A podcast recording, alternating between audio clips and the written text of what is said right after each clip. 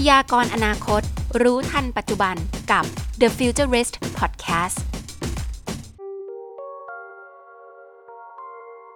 สวัสดีค่ะ The Futurist วันนี้นะคะ อยู่กับแจนช่องซีเมเกนค่ะ แล้วก็อาจารย์ซุงเหมือนเดิมเลยค่ะ อาจารย์ซุงค่ะแนะนำตัวหน่อยค่ะ ครับ สวัสดีครับ ผมอาจารย์สุประชัยฟีโบนะครับอาจารย์สุงครับ จริงๆ อยากจะบอกว่า topic ที่เรามาคุยกันวันนี้เนี่ยเป็นเรื่องของ AI AI เป็นเรื่องที่น่าสนใจมากหลายคนอยากรู้มากเลยว่าต่อไป AI จะเป็นยังไงนะคะ ซึ่งวันนี้ค่ะเราได้รับเกียรติจากแขกพิเศษของเราค่ะ ต้องบอกว่าท่านเป็นกูรูเลยนะด้าน AI นะคะ แล้วก็เรียกว่าเป็นผู้เชี่ยวชาญด้าน AI โดยตรงเลยนะคะ แถมเป็นนายกสมาคมปัญญาประดิษฐ์แห่งประเทศไทยด้วย ขอต้อนรับอาจารย์ ธนรักษ์ธีรมั่นคง สวัสดีค่ะอาจารย์คะสวัสดีครับผมธนรักษ์ครับ สวัสดีค่ะยินเข้าอาจารย์สุงด้วยนะครับครับ สวัสดีครับ จริงๆ อยากจะสอบถามอาจารย์ก่อนเลยค่ะ เริ่มต้นอยากให้อาจารย์ช่วยเล่าภาพรวมเอ่อ AI กับประเทศไทยให้ฟังหน่อยได้ไหมคะ ว่าตอนนี้ AI ในประเทศเราเนี่ยเป็นยังไงไปถึงไหนบ้างแล้วคะอาจารย์คะครับ อันนี้ AI ของประเทศเราเนี่ยคิดว่าเราเริ่มที่จะเอาเข้ามาใช้ในหน่วยงานเนาะในอุตสาหกรรม นะครับต่างๆ มากขึ้นเรื่อยๆนะครับเป็นการตื่นตัวกันทั่วทั่วโลกนะประเทศเราก็อินเทรนด์เหมือนกันนะครับไม่ว่าจะเป็นทางด้านการธนาคารเนาะแล้วก็ในโรงงาน ในโรงพยาบาลนะครับในหลาย ๆ ที่เลยเนี่ยที่นำ AI เข้ามานะครับอย่างเช่นเรื่องของภาพถ่ายอย่างนี้เนาะในการวิเคราะห์ในเรื่องของ AI ในการดูแลการเดินทาง นะครับ การวิเคราะห์การเดินทางนะครับ มีรถติดที่ไหนหรือว่าอะไรต่างๆนะครับ แล้วก็ในโรงงานก็จะเป็นการที่เอามาใช้ในเรื่องของกล้องซะส่วนใหญ่เยอะนะ ที่บอกว่าเออของที่ผ่านมาในรายการผลิตมีดีเฟกหรือเปล่าอะไรพวกนี้จะเห็นว่าปัญญาประดิษฐ์เนี่ยเข้ามาสู่ในหลายหลายหลายด้านของเรา มีคนใช้มากขึ้น ในมือถือเราเองก็มีหลาย ๆ ตัวเป็น AI นะครับ อย่างบางคนก็เคยใช้เกี่ยวกับ ภาพที่เราสามารถแปลงหน้าเป็นตัวการ์ตูนอย่างเงี้ยนะก็เป็นถือว่าเป็น AI ในลักษณะหนึ่งกันนะครับ ซึ่งเดี๋ยวเราจะคุยไปเรื่อยๆ จนกระทั่งถึงว่าจะแฝงตัวมาเป็นเบตาเวิร์ดหรือเปล่าในอนาคตนะ ซึ่ง AI ก็จะไปอยู่ในออนไลน์นะครับ ถ้าเปิดภาพรวมๆเนี่ยก็จะเห็นว่าทุกๆบริษัทเลยนะครับ ทุกๆวงการทุก ๆสังคมนะครับ ก็จริงๆ ถ้าจะเอ่ยเนี่ยก็มีเยอะเลยนะธนาคารเกือบทุกธนาคารเลย ก็ใช้อยู่ แล้วก็โรงงานใหญ่ๆไม่ว่าจะเป็นบริษัทใหญ่ๆ CP ก็ตามอย่างเงี้ยนะนะต่างๆเนี่ยก็จะมีนะครับการเอามาใช้ในเรื่องของอในโรงงานนะครับโรงงานต่างๆ ผลิตโรงงานอาหารอะไรต่างๆ ก็มีเยอะบุคลากรทั่วไปก็เยอะ ถามว่าในองค์การศึกษามีบ้างไหมเนี่ยก็เป็นอันหนึ่งที่น่าคิดนะองค์การศึกษาของเรานี่ก็อาจจะยังไม่ได้มีมากเท่าไหร่นัก แต่ที่เห็นว่าจะเข้ามาก็คือเรื่องของการเข้าใจพฤติกรรมการเรียนการการเรียนรู้ของเด็กว่าเรียนรู้ไปได้ระดับไหน มีปัญหาเรื่องการเรียนรู้ตรงไหน อันนี้เราอาจจะยังตามจีนอยู่นะเพราะว่าจีนเนี่ยมีการพูดเลยว่าจะเอา AI มาใช้ในการเรียนรู้ทำให้เรียนรู้ได้ดีขึ้น ซึ่งแน่นอนว่าเรามีครูอัจฉริยะที่เป็น AI อะเด็กก็จะได้มีโอกาสที่จะเรียนรู้ ในข้อมูลหรืออะไรต่างๆ ที่มากขึ้นนะนะก็ก็จะจะช่วยทำให้พัฒนาการในการเรียนการในการเรียนรู้เนี่ยมันดีกว่า ไม่รู้ว่าผมพูดอย่างนี้ประมาณนี้โอเคไหมครับยาวไหมเอาสบายๆนะครับเจนครับแต่แต่ว่าจริง ๆ ตอนนี้ AI มันเข้ามาอยู่แทบจะทุกที่แล้วนะครับ ถูกไหมครับอาจารย์ใช่ทุกที่จริง ๆ เลยนะทุกที่เลยแต่ว่าทุกที่เลย แต่ว่าบางทีเราอาจจะรู้บ้างไม่รู้บ้างเนาะมันมา แฝงอยู่ในแต่รูปแบบเนาะได้ไหมครับ ใช่ครับ บ้านอาจารย์อย่างเงี้ยนะครับ ก็บางทีก็จะมีนะการอย่างการปรับอุณหภูมินะฮะในห้อง หรือว่าไอตัวเครื่องดูดฝุ่นเนี่ยที่บางทีเราจะเห็นพูดถึงเรื่องโรบอทหุ่นยนต์ที่เป็นเครื่องดูดฝุ่นตัวเล็กๆ วิ่งเก็บฝุ่นไปให้กับเราเงี้ยหรือว่าเครื่องซักผ้าอย่างเงี้ยบางทีเราจะไม่รู้นะว่าจริงเครื่องซักผ้าก็มีปัญญาประดิษฐ์ฝังอยู่นะ แต่บางทีเราก็ไม่รู้ นะครับ พวกนี้ก็เราเรียกว่าเป็น embedded system แล้วก็มันก็จะเอา intelligence เอา AI เข้าไป อย่างพวกฟัซซี่ที่เราอาจจะได้ยินเนาะคำว่าฟัซซี่ซึ่งมันจะเป็นลักษณะของ AI อย่างหนึ่ง ในการที่จะให้มันซักผ้าให้สะอาดขึ้นอย่างเงี้ยนะเก็บฝุ่นได้ดีมากขึ้นอย่างเงี้ยก็ใช้ปัญญาประดิษฐ์เข้าไปช่วย ถ้าเทียบถ้าเป็นสมัยก่อนก็ตั้งโปรแกรม แล้วมันก็ทำตามลูปของโปรแกรม แต่สมัยนี้มันจะดูว่ามีเซ็นเซอร์ด้วย พอเซ็นเซอร์มามีเยอะมันก็จะดูดแรง มีน้อยก็จะดูดเบาอย่างเงี้ยมันก็เป็นการประหยัดพลังงานไปด้วยอะไรพวกเนี้ยนะหลาย ๆ อย่างหรือมันอาจจะไม่ต้องดูดละ ถ้าเกิดมันสะอาดละอย่างเงี้ยแต่ถ้าเป็นสมัยก่อนตั้งโปรแกรมปุ๊บมันก็ทำตามโปรแกรมไปเรื่อยเลยอย่างเงี้ยมันก็เป็นอันหนึ่งนะเออบางทีเราไม่ค่อยรู้หรอกว่าจริง ๆ มันมันมีนะมันมี AI อยู่ จริงค่ะคนไทยส่วนมากชอบคิดว่า AI เป็นเรื่องไกลตัว แต่จริง ๆ แล้วเนี่ยที่เราใช้อยู่ในทุกๆวันของเราโห มันอาจจะเป็น AI อยู่แล้วก็ได้แม้กระทั่งมือถือของเราที่สามารถถ่ายรูปออกไป แล้วรู้ว่าอันนี้คืออาหาร อันนี้คือต้นไม้อะไรอย่างเงี้ยค่ะก็มันเป็น AI หมดแล้วเนาะ ค่ะ ใช่ใช่ใช่ใช่ถูกต้องเลยเนี่ย และไอ้ถ่ายแล้วแต่งหน้าให้สวยๆเนี่ย มันก็เป็น AI อันหนึ่งนะ มีแอปพลิเคชันถ่ายรูปเรา แล้วเราก็ทำให้สวยเสร็จปุ๊บเราก็ไปใส่ในโปรไฟล์อย่างเงี้ยเอ่อแต่เราก็ใช้เป็นเรื่องปกติเลยนะ หลาย ๆ คนน้องๆอย่างเงี้ยชอบเล่นๆอย่างเงี้ยก็ไปทำกันเนี่ยผมว่าดีเลย จริงค่ะ ตอนนี้อยู่ในทุกที่ AI แต่งหน้าให้เราได้ได้ธรรมชาติมากเลยค่ะ วันหลังให้มันมาผัดหน้าให้เราได้ไหมฮะในเมื่อมันแต่งให้เราสวยในภาพได้ ก็ให้มันมีมือหุ่นยนต์มาแต่งหน้าให้กับเราเลยไงผัดหน้าจะทาคิ้วให้กับเรา ทาริมฝีปากให้เราอย่างเงี้ยอะ ต้องใช้เวลาเรียนรู้กันสักนิดว่าเราชอบแบบไหนนะคะเดี๋ยวอาจจะทำได้ถูกใจกว่ากว่าคนใกล้ตัวอีกนะคะ อย่าเลยนะเดี๋ยวเดี๋ยวเดี๋ยวคนไม่มีงานทำจะโดนเดี๋ยวไม่มีงาน disrupt กันหมดทำนะเดี๋ยวคนไม่มีงานทำเรื่องครับแต่งหน้าเมื่อกี้ผมเคยเห็นตัวหนึ่งครับ เป็น AI เหมือนกันอ่าเราส่องกระจกอะครับ แล้วมันมีมีกล้องช่วยวิเคราะห์สภาพผิวหน้าเรา ช่วยดูว่าเอ้ยหน้าหมองนะวันนี้ช่วงนี้อาจจะเป็น มีอาการมีโรคไม่สบายใจหรือเปล่าแล้วอาจจะมีคำแนะนำเรื่องวิตามินในโผล่ขึ้นมาครับ ก็ AI ทั่วๆไปเลยครับโอ้โห เยี่ยมเลยนะ มันไม่ใช่กระจกวิเศษบอกค่าเถิดอย่างเงี้ยทำนองนี้ไหม มันเป็น AI บอกค่าเถิดเหรอ โอเคดีเลย AI ครับพวกนี้ผมผมว่าดี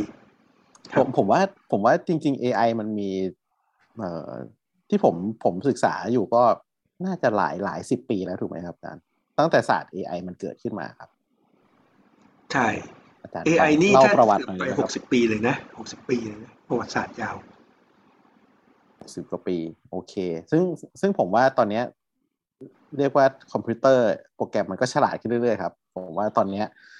กลับเข้าเรื่องวันนี้เลยครับ วันนี้อยากรู้อินไซต์ใช่เลยอาจารย์มากๆเลยครับเพราะตอนเนี้ยครับไอ AI ตัวเทคโนโลยีตัวซอฟต์แวร์มันฉลาดขึ้นเรื่อยๆ แต่ว่าในเรา ฐานะที่เป็นมนุษย์อะครับ มันก็ต้องฉลาดพอๆกันขึ้นไป แต่ว่า AI มันอาจจะเข้ามาช่วยในเรื่องอื่นเนาะเราควรไปทำอย่างอื่น เพราะฉะนั้นอะผมว่าภารกิจหนึ่งที่เราต้องเจอในตอนนี้เลยครับ ซึ่งอาจารย์ธนารักษ์น่าจะเป็นตัวตั้งตัวตีเนี่ยโคหัวเป็นหัวเรือคนหนึ่งเลยครับ ของประเทศไทยเนาะที่เราจะพัฒนาบุคลากรนะครับ ในด้าน AI อาจารย์ช่วยเล่าหน่อยได้ไหมครับ เป็นยังไงบ้างเยี่ยมเลยครับ เราเรามอง ผมผมคิดว่าเนื่องจากเราเป็นสมาคมนะเราก็รวบรวมบุคลากรจากทุก ๆ มหาลัย แล้วก็ทุกองค์กรไม่ว่าเป็นองค์กรวิจัย องค์กรสถาบันของรัฐสถาบันภาคเอกชนนะเป็นพวกบริษัทต่างๆเนี่ยผมคิดว่าเราสามารถที่จะรวบรวมคนต่างๆ เหล่านี้เข้ามาช่วยในการพัฒนาบุคลากรด้านปัญญาประดิษฐ์ได้เนาะเพราะว่าผมคิดว่าหลาย ๆ คนตอนนี้ปัญญาประดิษฐ์เนี่ยยังถือว่าเป็นเรื่องใหม่นะครับในโรงเรียนเอง ในมหาลัยเองเนี่ยก็ยังมีการเรียนการสอนที่ยังไม่ไม่มากเท่าไหร่นัก ถึงแม้ว่าช่วงหลังนะ ตอนนี้เริ่มมาพูดกันแล้วว่าจะมีหลักสูตรปัญญาประดิษฐ์ ผมคิดว่ามีหลาย ๆ ที่เลยในทุกมหาลัยเลย จุฬาธรรมศาสตร์เกษตร หรือว่า KMITL KMITT อย่างเงี้ยนะครับ ของพระจอมเกล้าทั้งสามจอมเกล้าก็มีเอ่อมหิดลก็มีนะครับ แล้วก็ในต่างจังหวัดไม่ว่าจะเป็นเชียงใหม่นะครับเอ่อหรือว่าสงขลาก็ตาม ขอนแก่นเนี่ยผมคิดว่ามีศาสตร์ทางด้านนี้ขึ้นมามากนะครับ เพราะว่าเขาเห็นว่าอนาคตปัญญาประดิษฐ์จะเข้ามาอยู่ในชีวิตประจำวันเรา แล้วเราต้องการบุคลากรที่เข้าใจทางด้านนี้นะครับ ดังนั้นภารกิจสำคัญเนี่ยผมคิดว่าในทุกภาคส่วนนะครับ โดยเฉพาะอุดมศึกษาของเราเนี่ยแน่นอนว่าต้องเป็นเป็นหน่วยหน้าก่อน เพราะว่าปัญญาประดิษฐ์ขึ้นมาเนี่ยกว่าจะเรียนรู้ มันก็ต้องใช้เวลา ดังนั้นเราก็ต้องมีบุคลากรที่พอจะมีฐานความรู้อยู่แล้วเนี่ยมาต่อยอด ซึ่งมหาลัยพวกเราเนี่ยก็มีมีหน้าที่ที่จะทำอย่างนั้นอยู่ แต่ว่าอนาคตเนี่ยโรงเรียนเองก็มีการพัฒนาการเนาะอย่างเช่น โรงเรียนประถมมัธยมอย่างเงี้ยอย่างผมเองก็สสวทอย่างเงี้ยก็มาคุยพูด มันเขาเป็นหัวเรือใหญ่ในการที่จะเปลี่ยนการบทเรียนเนาะ จะจะจะได้ยินว่าเอ้ยมันมีบทเรียนแบบใหม่ที่เราเรียกว่าคอมพิวติ้งอะนะก่อนหน้านี้ซึ่งมันมันแยกออกจากวิทยาศาสตร์ ก็เป็นเรื่องของการคำนวณวิทยาการการคำนวณเนี่ยนะครับก็แยกออกมานะครับซึ่งก็ทำให้เด็กเรารู้จักการใช้คอมพิวเตอร์ รู้จักการใช้มือถือ ซึ่งเดี๋ยวนี้มือถือเปรียบเทียบเท่ากับคอมพิวเตอร์ครึ่งหนึ่งเลยนะเพราะว่ามันทำอะไรได้เยอะมาก สมัยก่อนมือถือเอาไว้โทรออก แต่เดี๋ยวนี้มือถือเหมือนกับคอมพิวเตอร์ตัวหนึ่งถ้าพูดถึงนะ เด็กๆ อาจจะไม่รู้ว่าสมัยก่อนมือถือเนี่ย มันเป็นแค่โทรออกนะแล้วแล้วมา experience อีกทีหนึ่งมารู้จักตัวดีหนึ่งให้มือถือไม่เป็นเหมือนคอมพิวเตอร์แล้วเราสามารถพิมพ์อะไรลงไปได้แม้กระทั่งเอาโปรแกรมมา run ก็ยังได้เลยเนี่ย ซึ่งเดี๋ยวนี้มันไปไกลมากมันเริ่มรวมตัว ดังนั้นเนี่ยโรงเรียนเองระดับมัธยมประถมเนี่ยก็ต้องเปลี่ยนแปลงเพื่อให้รู้ว่าการใช้งานพวกนี้เป็นอย่างไร เราจะได้ไม่ตกยุคตกสมัยนะไม่งั้นเนี่ยเราจะไปแบบเหมือนใช้ชีวิตแบบ แบบไม่ไม่ไม่ไม่ไม่ได้เข้าสู่ทันสมัยนะยุคที่ทันสมัยขึ้น ในต่างประเทศอเมริกายุโรปญี่ปุ่น เอเชียเนี่ยหรือเมืองจีนต่างๆออสเตรเลียต่างเนี่ยเขาก็มีการเปลี่ยนแปลงเรื่องนี้มาก เขามีการไปเรียนเอ่ออันนี้พูดถึง AI ด้วยนะไปในระดับของมัธยมประถมด้วยนะอย่างเช่นเมืองจีนเนี่ยออกมามีเป็นเเขาเรียกว่าหนังสือแบบเรียนอะทั้งหมด 12 เล่มเลยนะ เรียนตั้งแต่ป .1 ถึง มัธยมปลายนะครับม .6 นะครับซึ่งโอ้โหยาวเลยก่อนเข้ามหาลัยด้วยซ้ำโอ้โหนี่เขาให้ความสำคัญกับปัญญาประดิษฐ์ขนาดนี้เลยนะซึ่งผมคิดว่าอันนี้แหละเป็นแนวทางที่มันจะเป็นในอนาคต เพราะฉะนั้นประเทศไทยเราเอง โรงเรียนประถมมัธยมเองถึงได้พูดถึงการนำมาใช้กระทรวงศึกษาก็บอกให้ปรับปรับหลักสูตร ให้เอา AI เข้ามาแล้ว เริ่มเอา AI ขึ้นมา ซึ่งผมก็ให้แนวคิดไปนะตอนนั้น เขามาถามว่าเอา AI สอนระดับประถมดีหรือว่าระดับมัธยมก่อนแล้วค่อยสอนอย่างเงี้ยนะเขาบอกให้สอนตั้งแต่ประถมดีหรือเปล่าเนี่ย จริง ๆ เราก็คุยกันว่าเอ้ยจริง ๆประถมเราให้เขาเรียนคอมพิวติ้งก่อนดีไหมอย่างเงี้ยนะ เออแล้วพอเข้าถึงมัธยมเราค่อยเข้า AI ดีไหมอย่างเงี้ยเราไม่จำเป็นต้องให้เขา AI ตั้งแต่ประถมก็ได้อย่างเงี้ยนะก็เป็นอันหนึ่งที่พูดถึงให้เขาไปนะครับ แต่ว่าเมืองจีนเนี่ยบอกว่าทำหนังสือ AI ตั้งแต่ประถมหนึ่งเลยนะ ก็ตรงนั้นก็แล้วแต่แนวแนวแนวของแต่ละประเทศนะก็ผมคิดว่าแค่ computing เนี่ยก็เป็นเรื่องที่สำคัญละนะครับหลักคิดในเชิงของการคำนวณ ในเชิง algorithm algorithm ก็คือกระบวนการ การทำงานขั้นตอนการทำงานเนี่ยถือว่าเป็นเรื่องที่สำคัญ แล้วถ้าเราติดทำติดตัวดีๆ เราจะมี logic ที่ดี ผมก็หวังว่ามันจะทำให้พัฒนาการทางด้านการคิดลอจิกตรรกะก็คือถ้า A แล้ว B เงี้ยนะเราแน่นขึ้นเนี่ยเราก็จะทำงานได้อย่างมีประสิทธิภาพมากขึ้น เพราะบางครั้งเราอาจจะทำค้านกัน มันไม่ไม่ A แต่ทำ B ไปอย่างเงี้ยมันก็มีปัญหาจริงมัน A แล้วต้อง B อย่างเงี้ยนะทำนองนี้ ดังนั้นพวกลอจิกพวกเนี้ยเป็นเรื่องที่สำคัญ แล้วมันจะทำให้พัฒนาการของเราในประเทศเราดีขึ้น จริงๆ สุดท้ายเนี่ยผมก็อยากยกตัวอย่างอย่างประเทศเอ่อประเทศอินเดียเนาะผมว่าเขาเป็นนักโปรแกรมเมอร์ที่เก่งนะมีหลาย ๆ คนโปรแกรมเก่ง เพราะเขาสอน logic นะจะมีศาสนาเกิดขึ้นในประเทศอินเดียเยอะแยะเลย มันเป็นเรื่องของ logic อะนะ แล้วเขาก็เข้มแข็งด้าน logic ผมคิดว่าจุดนี้ logic อะเป็นเป็นพื้นฐานทำให้เรามีโปรแกรมเมอร์เก่งๆ อย่างเมืองจีนเนี่ยไอ้เมืองทางอินเดียเนี่ยเขามีโปรแกรมเมอร์เยอะมาก แล้วเป็นโปรแกรมเมอร์เก่งๆด้วย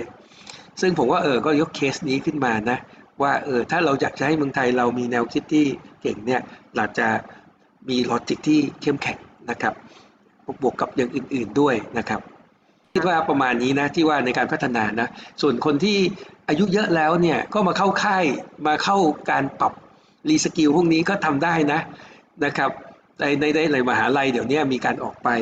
ผมว่าอย่างฟีโบของเคม UTT ก็ตาม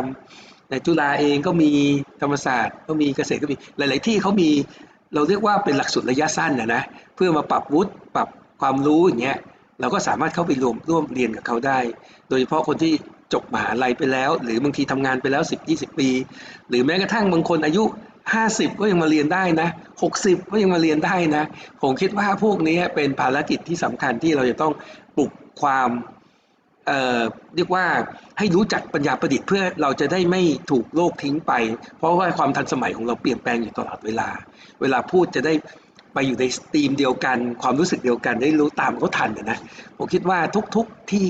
ทุกๆอายุ ทุกๆ เพศ ทุก ๆ วัยในทุก ๆ อาชีพจำเป็นต้องรู้เรื่องของปัญญาประดิษฐ์นะครับผมว่าจะจะเน้นเรื่องนี้ครับอาจารย์คะเมื่อกี้อาจารย์พูดเรื่องของการที่โรงเรียนต่างๆเนี่ยได้เอา AI อยากให้มีหลักสูตรหรือว่าสอนเกี่ยวกับ AI มากขึ้น รวมถึงการมีคอร์สกับ AI ระยะสั้นเนี่ยอาจารย์เกิดความสงสัยนิดนึงค่ะ จริง ๆ แล้วเนี่ยบุคลากรของเรา หรือคนไทยกันเองเนี่ยเรามีความพร้อม หรือว่ามีความรู้ด้าน AI เยอะมากพอที่จะ ไปไปสอนในทุกๆโรงเรียนหรือว่าเป็นหลักสูตรหนึ่งเลยไหมคะอ่าอันนี้เป็นเป็นคำถามที่ดีมากเลยนะ เพราะเราจะสอนนักเรียนได้ครู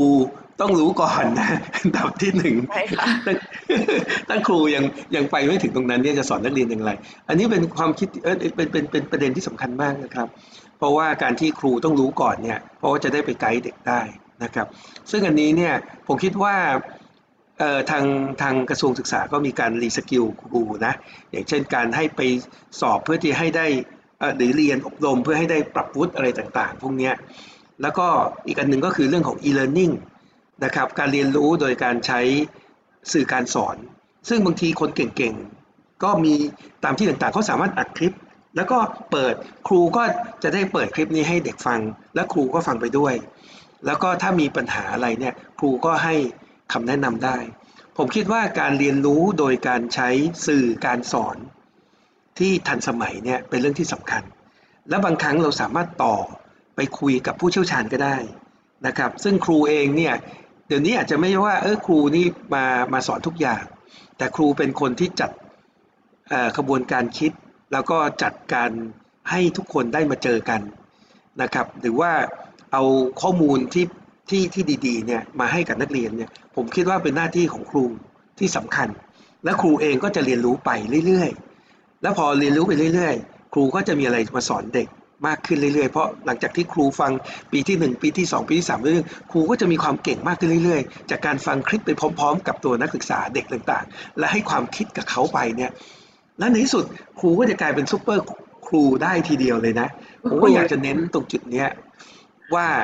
การเรียนรู้มันไม่มีที่สิ้นสุด แล้วเราไม่ได้เก่งตั้งแต่ต้น แต่ว่าเรารู้จักการที่จะเอาเทคโนโลยีมาใช้ การใช้การเปิดคลิปให้ดู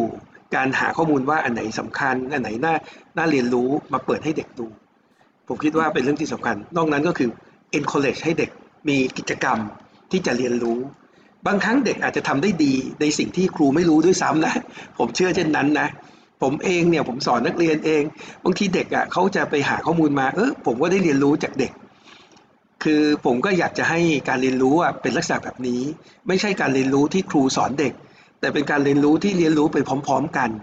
และเด็กก็สอนครูด้วยในเวลาเดียวกันโดยที่ไม่รู้ตัวนะ ครูเองก็เออมีประสบการณ์มากกว่า แน่นอนว่าเออนี่เป็นสิ่งใหม่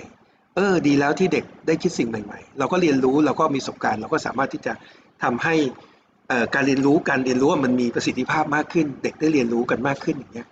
ผมคิดว่าจุดเนี้ยเป็นจุดที่ต้องเปลี่ยนอืมไม่ใช่เป็นการเรียนรู้ในหนังสือ แต่เป็นลักษณะของ active learning การเรียนรู้แบบการใช้สื่อ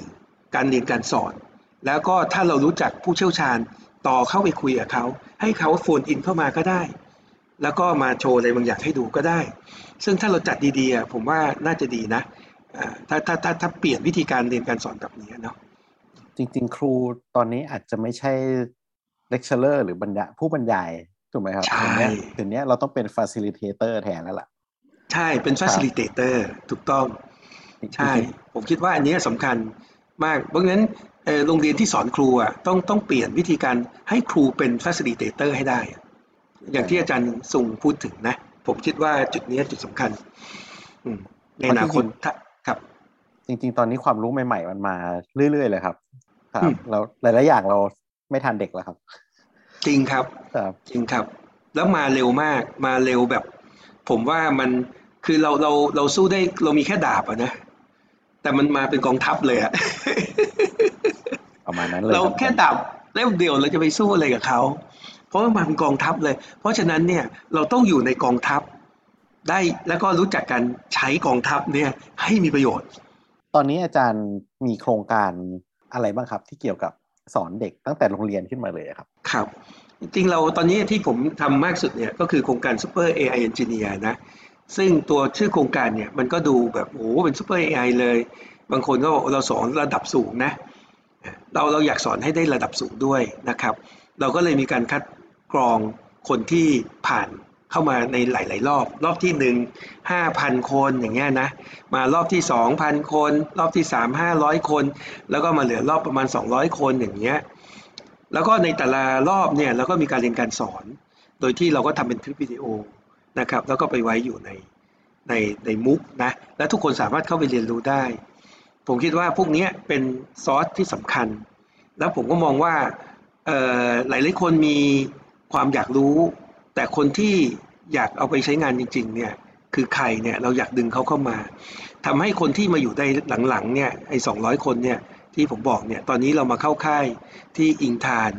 นครนายกนะเป็นค่ายที่ 1 สัปดาห์นี้เป็นสัปดาห์ที่2นะเราทำทั้งหมด 3 สัปดาห์ก่อนไปออนไลน์ 3 สัปดาห์ แล้วเราก็จะมาออนไซต์อีก 3 สัปดาห์ รวมทั้งหมด 9 สัปดาห์เนี่ยซึ่งเขาต้องมากินนอนกับเราเลยนะ เราไม่ใช่ว่าให้เขาไปกับเราก็ต้องมากินนอนกับเรา นะครับแต่ออนไลน์อาจจะไม่กินนอนนะแต่ว่าช่วงออนไซต์ก็จะกินนอนด้วยกัน ก็จะมีเพื่อนเลยต่างซึ่งอันนี้ก็จะมีความสามารถระดับสูง จริงๆ ก็อยากชวนให้ใครที่สนใจก็มาดูค่ายเราได้นะหรือค่ายได้เราได้อยู่ที่อินทานนครนายกเนาะก็แวะเวียนกันมาได้ เราเปิดโอเพนให้ได้เห็นแล้วก็ได้ศึกษาเราก็จะดูว่าเป็นยังไงบ้าง ส่วนคนที่ อาจจะยังเพิ่งเริ่มต้นอะไรต่างๆเนี่ยเรามีมุกให้เข้านะครับ มุกก็เข้าไปในสมาคม aiat.or.th ได้ ซึ่งในนั้นเนี่ยก็ก็ก็มีอะไรเยอะแยะให้เรียนรู้ตั้งแต่ระดับธรรมดาจนถึงระดับที่ยากๆนะระดับกลางเนี่ยเนาะซึ่งอันนั้นเนี่ยอาจจะแบบคือผมคิดว่าค้นหาตัวเองให้เจอเนาะคือผมผมไม่ได้หวังว่าทุกคนจะเป็น AI นะ เพราะว่ามันคงเป็นไปไม่ได้นะครับ แล้วบางคนอาจจะสนใจ แต่ว่า พรสวรรค์ไม่ไม่เหมือนกัน พรสวรรค์ไม่เหมือนกันนะครับ คือบางคนก็เออสนใจแต่ว่าจริงๆเขาจริงๆเขาอาจจะชอบศิลปะหรือชอบอะไรมากกว่าเนี้ยก็มีนะ การค้นพบหาตัวเองว่าตัวเองเก่งเรื่องอะไรเนี่ยเป็นเรื่องที่สำคัญ แล้วเราก็ไม่ได้หวังว่าจะเทรนคนทุกคนไอ้ห้าพันคนนี้ให้กลายเป็น AI ได้กันทุกคน แต่ให้เขารู้ว่า AI คืออะไร แล้วคนที่สนใจมากๆ ก็เข้าโครงการไล่มาเรื่อยๆ แต่มันเป็นการที่สร้างผ่าน มีทิศทางให้คนสามารถมาสู่ความเป็นเลิศทางด้านของปัญญาประดิษฐ์ อันนี้คือสิ่งที่เราพยายามสร้างขึ้น ใครที่สนใจใครที่อยากจะเก่ง คนดีที่อยากจะเป็นคนเก่งเนี่ยก็ให้เข้ามาโครงการได้ เราก็มีเพื่อนๆเก่งๆด้วยกันนิสัยดีๆ ด้วยกันอยู่ในค่ายก็ก็ก็ลองดูครับ ก็อยากเชิญชวนนะ คนที่อยากจะนั่นแต่ว่ามันต้องมีความเราเรียกไออิทธิบาทสี่นะ คือมีความชอบก่อนก็คือฉันทะนะครับ ถ้าไม่ชอบเนี่ย AI เนี่ยก็ผมว่าไปเรียนสิ่งที่ชอบดีกว่า แต่อย่าฝืนอย่างเงี้ยนะแล้วก็มีวิริยะก็คือพยายาม อย่างเช่นการที่มาเข้าค่ายแบบไม่ได้หลับไม่ได้นอนบ้าง หรือมาอดทนอยู่ด้วยกันเนี่ยมันเป็นเรื่องที่สำคัญนะ่ะมันเป็นวิริยะ ความอุตสาหะพยายาม ซึ่งอันนี้ผมก็คิดว่าแอพพลายกับทุกอันได้ ส่วนจิตตะเนี่ยก็คือการที่เราจะต้องออทำต่อเนื่อง นะครับ มีใจเอาใจใส่มัน ดังนั้นเนี่ยเราต้องทำต่อเนื่อง บางคนมีวิริยะอยู่แค่ช่วงเดียวประเดี๋ยวประดาวไงแล้วก็ไม่เอาละทิ้งไปละอาจจะเก่งได้อย่างเหมือนเล่นยูโดเก่งได้แค่ระดับหนึ่งระดับสองแล้วไม่ต่อเนื่องเนี่ยก็จะเป็นระดับสูงๆอะคงยากๆอย่างเงี้ยดังนั้นการทำอย่างต่อเนื่องเราเรียกจิตตะการเอาใจใส่มันอย่างเงี้ยนะการอินกับมันนะนะนะครับไม่ใช่แค่วิริยะอย่างเดียว คือให้ใจกับมันนะนะนั่นเป็นเรื่องสำคัญ แล้วสุดท้ายเลยเนี่ยวิมังสาเนี่ยก็คือการพัฒนา การปรับปรุงนะครับคือบางคนวิริยะวิริยะนะครับทำต่อเนื่องนะแต่ทำซ้ำๆเดิมๆนะที่เขาบอกว่าถ้าคุณน่ะคิดว่าจะได้ผลลัพธ์ที่ต่าง โดยที่คุณทำเรื่องเดิมๆเนี่ยเราถือว่าเป็นอะไรนะเอ่ออีเดียหรืออะไรทำนองเนี่ยที่ไอที่ไอสไตล์พูดถึงอะที่คนที่เขา expect สิ่งที่จะได้ผลที่ต่าง โดยที่ทำเรื่องเดิมๆเนี่ยเขาถือว่า insanity นะครับความโง่เขลาในทำนองเนี้ยซึ่งอันนั้นเนี่ยมันหมายความว่า เราต้องพัฒนาไงปรับปรุงอะไรต่างๆ เราเรียกว่าวิมังสาการพัฒนาปรับปรุง improvement เป็นเรื่องที่สำคัญ เพราะฉะนั้นเนี่ยเราต้องมีทั้งหมด 4 อย่างเนี่ยซึ่งเป็นคำพูดทางพุทธศาสนาที่พูดมาตรงไปตรงมามากที่สุด ต้องชอบ ต้องขยัน ต้องทำต่อเนื่อง และต้องรู้จักการพัฒนาตัวเอง ปรับปรุงไม่ได้ทำเรื่องเดิมๆสี่อันนี้จะทำให้เราประสบความสำเร็จในอนาคต ไม่ว่าจะเป็นเรื่องของปัญญาประดิษฐ์ หรือใครอยากจะไปเป็นทางด้านของอทางโรบอทก็มี หรือไปทางด้านการแสดง หรือจะไปทางด้านโยธา mechanical engineering ผมคิดว่าได้หมด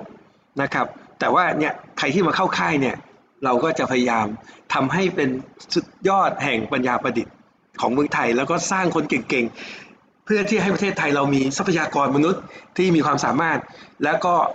ไปอยู่ในตามที่ต่างๆ ไม่ว่าจะเป็นรัฐบาลเอกชน การศึกษา หรือว่าบางคนไปทำต่างประเทศเราก็ไม่ได้ว่าอะไรนะครับ แต่อยากให้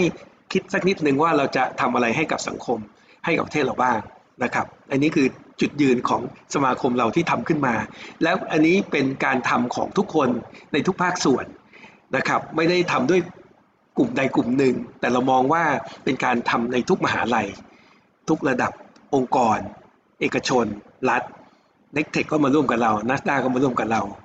นะครับเนี่ยเดี๋ยว GBDI ก็จะมาร่วมกับเรา DGA ก็มาร่วมกับเรา เพราะฉะนั้นหลาย ๆ องค์กรมาร่วมกับเราทั้งหมดเลย แล้วเราก็มองภาพว่าทุกคนมีส่วนร่วมในการพัฒนาประชาเอ่อบุคคลบุคลากรของประเทศ โดยที่เราก็ไม่ได้หวังสิ่งตอบแทน แค่อยากให้คนเก่งขึ้นนะครับ ให้ประเทศมีบุคลากรที่ดีขึ้น อันนั้นคือสิ่งที่เป็นปฏิภาณที่สมาคมเราตั้งขึ้นมาครับครับ อาจารย์คะ เมื่อกี้อาจารย์ได้พูดเกี่ยวกับโครงการการเข้าค่ายของอาจารย์อาจารย์อยากให้อาจารย์แอบเล่าให้ฟังสักนิดได้ไหมคะว่า จริง ๆ แล้วว่าเข้าค่ายเนี่ยมันเกี่ยวกับอะไรบ้างหรือว่าคนที่เขาจะเข้าไปเรียนเนี่ย มันจะเป็น AI ในเชิงไหนบ้าง แบบแอบเล่าให้ฟังสักนิดได้ไหมคะโอเค เยี่ยมมากเลยครับ ขอบคุณมากไม่ได้เล่ารายละเอียด คือเราตั้งเข้าค่ายเนี่ยเราจะมีการให้โจทย์ เราให้โจทย์ในวันจันทร์ โดยที่เป็นโจทย์ที่ตักแตกต่างจากบริษัทที่เข้ามา พอเราให้โจทย์ปุ๊บ ตอนบ่ายเราก็มีการเรียนการสอน โดยที่เราสอนอะไรที่เกี่ยวกับโจทย์นั้น หรือบางครั้งก็เกี่ยวกับ AI ในด้านอื่น ๆ AI เนี่ยปัจจุบันเนี่ยผมว่ามีประมาณ5ถึง6ส่วนด้วยกัน ก็คือส่วนที่เกี่ยวข้องกับภาพ ส่วนที่เกี่ยวข้องกับภาษา หรือเราเรียก NLP ภาพเราเรียกว่า Image Processing แล้วก็ส่วนที่เกี่ยวข้องกับ Signal Processing เรื่องสัญญาณต่างๆ แล้วก็ส่วนที่เกี่ยวข้องกับ Data Science เรื่องการจัดการข้อมูลต่างๆ และส่วนที่เกี่ยวข้องกับ IoT การทำการเรื่องเซนเซอร์ข้อมูลต่างๆ ซึ่ง IoT กับ Signal อาจจะคิดว่ารวมๆกันได้เนาะในส่วนหนึ่งเพราะเซนเซอร์เข้ามาก็จะต้องมาประมวลผล แล้วสุดท้ายก็เป็นการคอนโทรลหรือว่าเป็นพวก robot หรือ interface ต่างๆ พวกนี้ผมว่าใน 5-6 ส่วนเนี่ยเป็นเรื่องที่สำคัญ ซึ่งในวันจันทร์เราก็แจกโจทย์ไป หลังจากนั้นเราก็จะสอนเนี่ยที่เมื่อกี้บอกใน 5 ส่วนเนี่ยในวันอังจันทร์ตอนบ่าย แล้วก็วันอังคารนะครับ แล้วก็มีเออเราจัดเป็นบ้านๆนะครับบ้านหนึ่งเหมือนบ้านแฮร์รี่พอตเตอร์นะครับมี 6 บ้านด้วยกันนะครับแล้วก็มีอาจารย์ประจำบ้าน ซึ่งอาจารย์ประจำบ้านก็มาจากทุกมหาลัย ถ้าไปดูในเว็บไซต์ของเรานะครับมาจากทุกๆ ภาคส่วน ตั้งแต่ภาคเหนือจนภาคใต้ภาคตะวันออกตะวันตกมีทุกมหาลัยเข้ามาอยู่ในอยู่ในในในคนที่เป็นเป็นบ้านนะนะเราเรียกว่าบ้านเพื่อบ้านก็คือโค้ชนะโค้ชที่จะสอนเด็ก ซึ่งเราก็กระจายเด็กเข้าไปอยู่ในในบ้านเนี่ยประมาณ 25 คนต่อบ้าน ตัวโค้ชเองก็ประมาณ 10 คนอย่างเงี้ยซึ่งจริงๆเรารีคูดนะว่าใครสนใจอยากจะเข้ามาเนี่ยเพื่อจะมาเจอเด็กเนี่ยก็เชิญได้เลยนะอาจารย์ที่สนใจต่างๆเนี่ยถ้าเสนอตัวแล้วก็มาเลยมาที่ค่ายเลยมารู้จักเด็กเพราะว่าเขาเองเขาก็อยากจะเจอผู้ผู้ที่เก่งๆทั้งหลายนะซึ่งอาจารย์ที่เราคัดสรรมาเนี่ยเราก็คัดสรรมาอย่างอย่างอย่าง ทีเดียวเลยนะครับ แต่ก็เข้ามาเลยนะครับ แล้วก็เป็นบ้านปุ๊บหลังจากนั้นเนี่ยเขาก็จะมีการแชร์ลิงก์ข้อมูล อย่างเช่น ใครที่ทำอันนั้นได้อันนี้ได้เขาก็ขึ้นเวทีไปพิอ่าไปพูดให้ฟังเนี้ยก็เป็นการแชร์ลิง experience กันในกลุ่มของเด็กต่างๆ เหล่านี้นะครับในผู้อบรมมันเอง คือเราไม่ได้มองว่าคนที่สอนเป็นอาจารย์อย่างเดียว เรามองว่าคนที่สอนเป็นผู้อบรมกันเองด้วย เพราะบางทีเผลอๆเขาอาจจะมีอะไรที่ดีกว่าอาจารย์ที่รู้อีก หรือรู้อะไรมากกว่าด้วยซ้ำ นะครับเราก็เลยมองว่าเป็นเรื่องของ experience experience sharing กันมากกว่านะครับและในวันพฤหัสเราก็จะให้เขาได้ทำผลงานเนี่ยที่เมื่อกี้เราแจกโจทย์ตั้งแต่วันจันทร์ไล่มาเนี่ยวันพฤหัสจะเป็นวันที่ว่างหน่อยหนึ่งถ้าใครมาวันพฤหัสอาจจะไม่ค่อยได้เจออะไรเขาก็จะแบบ brainstorm กันเขาพยายามจะเขียนโค้ดแก้เพื่อที่จะไป pitching ในวันศุกร์ซึ่งตอนบ่ายวันศุกร์เนี่ยก็เป็นการ pitching นะครับว่าไอ้ทำแล้ว accuracy เท่าไหร่อย่างเงี้ยนะความถูกต้องมากน้อยเท่าไหร่อย่างเงี้ย ก็เขาจะแต่เตรียมตัว present เวลา present เราก็ต้องสอนว่าpresent อย่างไรให้มันดูน่าสนใจอะไรต่างๆ คือเราก็มี soft skill เข้าไปผสมผสานว่าการใช้ชีวิตการแสดงผลความคิดของเราเนี่ยจะต้องทำไงบ้างเนี่ยก็มันก็จะผสมผสานอยู่ในเนี้ยนะครับซึ่งผมก็ยังคิดว่าภาษาอังกฤษก็เป็นอันหนึ่งนะที่เราจะนำเข้ามาในค่ายด้วยเนี่ยก็เป็นค่ายแบบ condense แบบเนี้ยแล้วก็จบไปหนึ่งสัปดาห์ก็จะเป็นหนึ่ง topic สัปดาห์ถัดไปก็จะทำในลักษณะเดียวกันแต่เปลี่ยน topic ไป ซึ่งที่ผ่านมาเราก็มี DTA ที่มาให้เราในเรื่องของ Image Processing นะในการ recognize ตัวอักษรต่างๆนะครับเรามีบริษัทอย่างเช่นธนาคารต่างๆนะครับอย่างเช่น KBTG ก็ตามแบงก์กรุงเทพกรุงศรีอย่างเงี้ยนะครับก็แล้วก็กลตอย่างเงี้ยเขาก็มาให้ข้อมูลเกี่ยวกับเออมามามามามาจัดจัดให้กับตอนเนี้ยเกี่ยวกับเรื่องของ Data Science ทำ balance scorecard อะไรต่างๆเนี่ยดูว่าเครดิตเป็นยังไงบ้างโดยที่มีข้อมูลตรงนี้ ซึ่งจริงๆข้อมูลพวกนี้เขาก็จะต้องทำ ano- anonymization ก่อน ก็คือไม่ให้รู้ว่าคือใครเงี้ยนะก่อนก่อนแล้วก็มาทำกัน แล้วก็ดูว่าเอ้ใครทำได้ accuracy ที่สูงหรือเปล่า ส่วนพวกเกี่ยวกับโรบอทก็มีนะ แต่ว่าเป็นเรื่อง simulation อะไรต่างๆเนี่ยนะครับก็จะจะจะเข้ามาเนี่ยมีมีหลาย ๆ อันนะมีหลาย ๆ บริษัททางด้านของเนี่ยเอ่อการแพทย์ก็มีนะครับลูกถ่ายอะไรต่างๆ ก็มี แต่ว่างวดนี้เนี่ยที่มาก็อันแรกก็เป็นของ AppMan บริษัท AppMan เขาจะทำเรื่องเกี่ยวกับ document analysis เขาจะ detect เรื่องฟอนต์ว่าฟอนต์ที่เนี่ยเป็นฟอนต์ใดในทั้งหมด 12 ชนิด แล้วมีไซส์ขนาดไหน เป็นตัวเอียงตัวหนา หรือยังไง แล้วก็ให้สามารถ recognize ได้ โดยการใช้ deep learning หรืออะไรต่างๆที่มีก็ตามนะครับและสัปดาห์นี้ก็จะเป็นสัปดาห์ที่ n e c t e c h เข้ามา ก็จะทำเรื่องเกี่ยวกับภาษาไทยเนี่ยตัดคำบ้างตัดประโยคบ้าง หรือการเรียกของในว่าอันนี้เป็นประธานกริยาเออนี่เป็นคำนามอันนี้เป็นคำกริยาอะไรต่างที่เราเรียกว่า POS tagging อะนะเนี่ยอันนี้แล้วเสร็จแล้วก็จะทำเป็นแพลตฟอร์มขึ้นมา แล้วก็จะแจกให้ทุกคนน่ะได้ใช้ ซึ่งอันนี้เราเราเราเราเรามองว่าเราจะพยายามพัฒนาเพื่อแจกให้คนอื่นได้ใช้ แล้วก็มีการทำคลิปให้ทุกคนได้มามาดูต่างๆเนี่ยอยู่ในค่ายเนี่ยคือเรามองค่ายเป็นเป็นคล้ายๆกับที่ในการผลิตความรู้ไปด้วยครับคร่าวๆนะ ครับแปลว่าอันนี้ได้โจทย์ของจริงมาทั้งหมดเลยใช่ไหมครับ เราใช่ครับ เป็นโจทย์ของจริงที่มาจริงเราครับฝึกจากโจทย์จริงเลย เราฝึกจากโจทย์จจริริงงๆเลยครับ จริงๆอย่างนี้เราเรียกว่าเป็นเป็น project based learning ได้ไหมจ๊ะอ่าใช่เป็น project based learning อย่างหนึ่งนะ project based learning แล้วก็เด็กก็จะได้พูดคุยกันแล้วก็ลองรันดู ใช่ครับ active learning project based learning อย่างเงี้ยนะเออ ซึ่งซึ่งจริงๆอาจารย์ทางทางอาจารย์ซุงก็พยายามพัฒนาทางด้านหุ่นยนต์ของ project based learning นะ ซึ่งเห็นว่าดีมาก ขอบคุณครับ จริงครับๆเท่าเท่าที่ได้ทำงานร่วมกับทีมอะครับหมายถึงทีมนักศึกษาทีมอาจารย์ด้วยกันเนี่ยครับโอ้ project based learning นี่น่าจะน่าจะเป็นวิธีดีเกือบที่สุดแล้วครับ ในในการทำให้ได้ความรู้ได้ skill ไปจริง ๆ ครับ แล้วผมว่าตัว project มันไม่ใช่จบแค่ในห้องเรียนนะครับพ อพอมันเป็นโจทย์จริงจากภาคอุตสาหกรรมภาคเอกชนเนี่ยไอตัว project มันถูกไปใช้ต่อได้หลาย ๆ ตัวก็เห็นใช่ขึ้นเชิงพาณิชย์กันได้ละเกิด impact ใช่อะไรต่อไปเนาะจริงครับผมครับ จริงครับก็จะไปทำต่ออะไรต่าง ๆ ได้เนาะอืมที่ที่เอ่อคนที่มาเรียนนะครับอาจารย์มีเข้าใจว่ามาจากหลากหลายอาชีพเลยถูกไหมครับ ครับ ทั้งหลากหลายอาชีพและหลากหลายอายุด้วยนะ ต่ำสุด15นะ สูงสุด55 แต่ว่าถ้าโอ้มองตัว 5,000 เนี่ย สูงสุดรู้สึกจะเป็น 68หรือไงเนี่ย ต่ำสุดน่าจะอยู่ประมาณ 10 12 ขวบ แต่ว่าผ่านเข้ามาในค่ายที่อยู่ในรอบลึกตรงเนี้ยตอนนี้เรามี 15 ขวบ จนถึงคนที่อายุ 55 แล้วก็มาจากหลายวงการ บางคนก็ไม่เกี่ยวข้องกับปัญญาเอ่อเออคอมพิวเตอร์ก็มีนะ แต่ว่าสาขาใกล้เคียงอย่างเช่นฟิสิกส์อย่างเงี้ย ไม่รู้ใกล้เคียงขนาดไหนนะ แต่ฟิสิกส์เขาก็ชอบทำอย่างเงี้ย หรือ mechanical engineering อย่างเงี้ย แต่จะมาเสริม AI อย่างเงี้ยคือเราก็เปิดโอกาสนะที่ว่าคนที่ไม่ได้แต่ว่าเรียนรู้ได้ไม่ไม่ใช่สายตรง แต่เรียนรู้ได้ก็เข้ามาในโครงการเราครับมีหลาย ๆ คนก็บอกว่าจบจากโครงการเราไปเนี่ยนะครับแล้วเพื่อนมาถามนี่ยตัวเพื่อนเองของเขาเนี่ยก็มาสมัครโครงการในรอบนี้นะแล้วเขาก็มาบอกว่าเออเพื่อนเขาทำไม่เป็นมาก่อนสมัยก่อนนะพอมาผ่านค่ายเราเนี่ยเขาทำเก่งกว่าผมอีกอย่างเงี้ย ทำให้ผมอะต้องมาค่ายนี้ไอ้นี่เป็นสิ่งที่เกิดขึ้นจริงนะ เพราะว่าคนที่ไม่เก่งไม่รู้อะไรเลยเนี่ย สามารถมาเก่งด้วยค่ายนี้แล้วกลับไปไอ้คนที่เก่งกว่า ต้องกลับมาเรียนว่าเฮ้ยทำไมทำได้อย่างไร แล้วก็มาในค่ายเรา ซึ่งตรงเนี้ยผมก็อยากให้มันเกิดขึ้นเยอะๆแล้วอย่างหนึ่งเขามีเพื่อนนะนะผมคิดว่าเพื่อนข้ามสถาบันเครื่องในทุกวัยเนี่ยเป็นอันที่สำคัญ และเขาจะเป็นเพื่อนต่อไปในอนาคต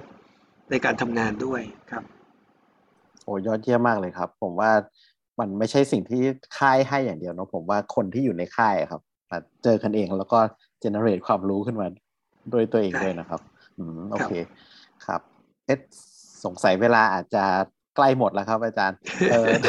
เวลาน้อยไปหน่อยครับ เอออยากให้อาจารย์ช่วยฝาก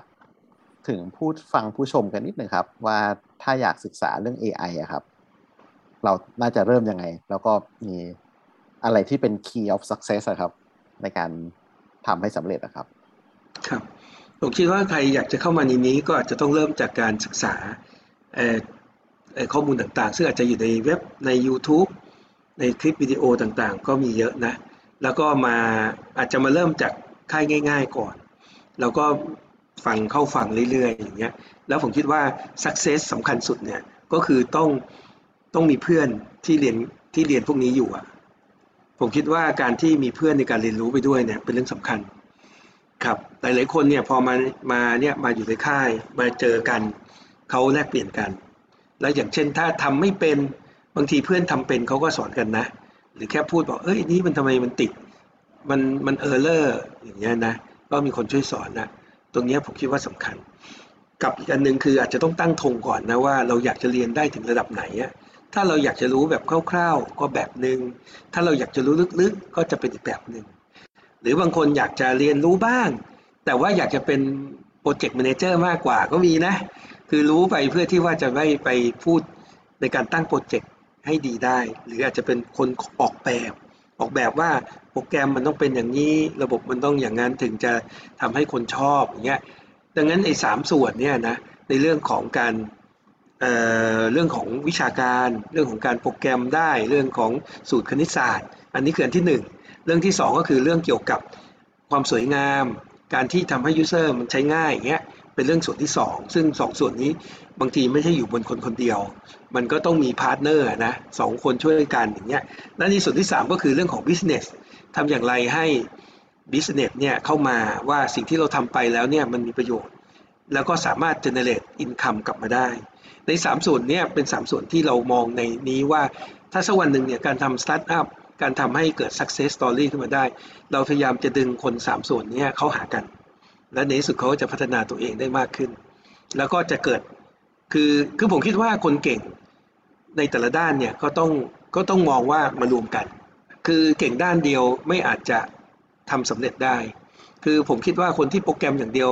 เก่งก็ตาม ก็ไม่สามารถที่จะสร้างธุรกิจได้ เขาต้องมีหลาย ๆ อย่างและมีเพื่อนอย่างเงี้ยนะที่ช่วยกัน แล้วก็ถ้าเป็นเพื่อนที่นิสัยดีแบบเออเห็นใจเห็นอกเห็นใจกันนะนะเขาก็สามารถที่จะทำธุรกิจที่แบบเจริญขึ้นมาได้ เพราะความเห็นใจซึ่งกันและกันไม่ได้เป็นการแข่งแย่งกันนะนะก็จะทำให้ขึ้นมาได้ ก็เลยอยากฝากว่าทุกคนที่สนใจเนี่ย ผมก็คิดว่าในค่ายเป็นเรื่องสำคัญ แล้วก็สมาคมเรายินดีนะ ถ้าใครที่ยังไม่ไม่ไม่ค่อยรู้เท่าไหร่เนี่ยก็สามารถเข้ามาแล้วพูดคุยกับเรา เราจะพยายามดันให้ท่านเนี่ยสามารถมีความรู้ที่สูงขึ้นได้ ในทุกระดับไม่ตั้งแต่ระดับต้นจนระดับท้ายก็ตาม แล้วก็เราก็มองว่าเราเราสอนคนไปด้วยในเรื่องของจริยธรรม ในเรื่องของการให้ความร่วมมือกันอย่างเงี้ยนะอ่าอย่างเงี้ยพวกเนี้ยซึ่งมันเป็นเรื่องที่สำคัญมันไม่ใช่ทางด้านของ วิชาการเพียงอย่างเดียวเออแล้วเราจะได้มีมีบริษัทที่ทำงานทำเกิดขึ้นมายิ่งใหญ่ได้นะครับ ผมอาจจะคร่าวๆแบบนี้ก่อนครับโอเคเยี่ยมมากเลยครัค่ะบก็จริงๆก็ต้องบอกว่า AI ทุกวันนี้ก็อยู่รอบตัวเรามากขึ้นเรื่อยๆแล้วนะคะ ก็เป็น skill หรือเป็นความรู้หนึ่งที่ในอนาคตเนี่ยมีความสำคัญมากๆเลย ก็อย่างที่อาจารย์ใช่บอกว่าเออไม่สายเกินเรียนเรียนได้ทั้งเด็ก แล้วก็ คนที่มีอายุแล้ว แต่ถ้าอยากมีความรู้ด้าน AI เพิ่มเติมเนี่ยก็สามารถเข้าไปจอยกับเอ่อโครงการของอาจารย์ได้ค่ะ วันนี้ก็ขอบคุณอาจารย์มากเลยค่ะ ที่เอาเรื่องของ AI มาแชร์ให้ท่านผู้ฟังได้ได้ฟังกันนะคะ ก็ขอบคุณมากเลยค่ะอาจารย์คะขอบคุณมากครับ สวัสดีครับ ขอบคุณมากครับ สวัสดีครับครับ Future News เอาละค่ะ แล้ว The Futurist ตอนต่อไปนะคะ จะพบกับกูรูด้านไหนนะคะ ก็ฝากท่านผู้ชมทุกคนติดตามฟังด้วยนะคะ ขอบคุณนะคะทุกคนที่มาฟังกันวันนี้ค่ะ ขอบคุณค่ะ พยากรณ์อนาคต รู้ทันปัจจุบันกับ The Futurist Podcast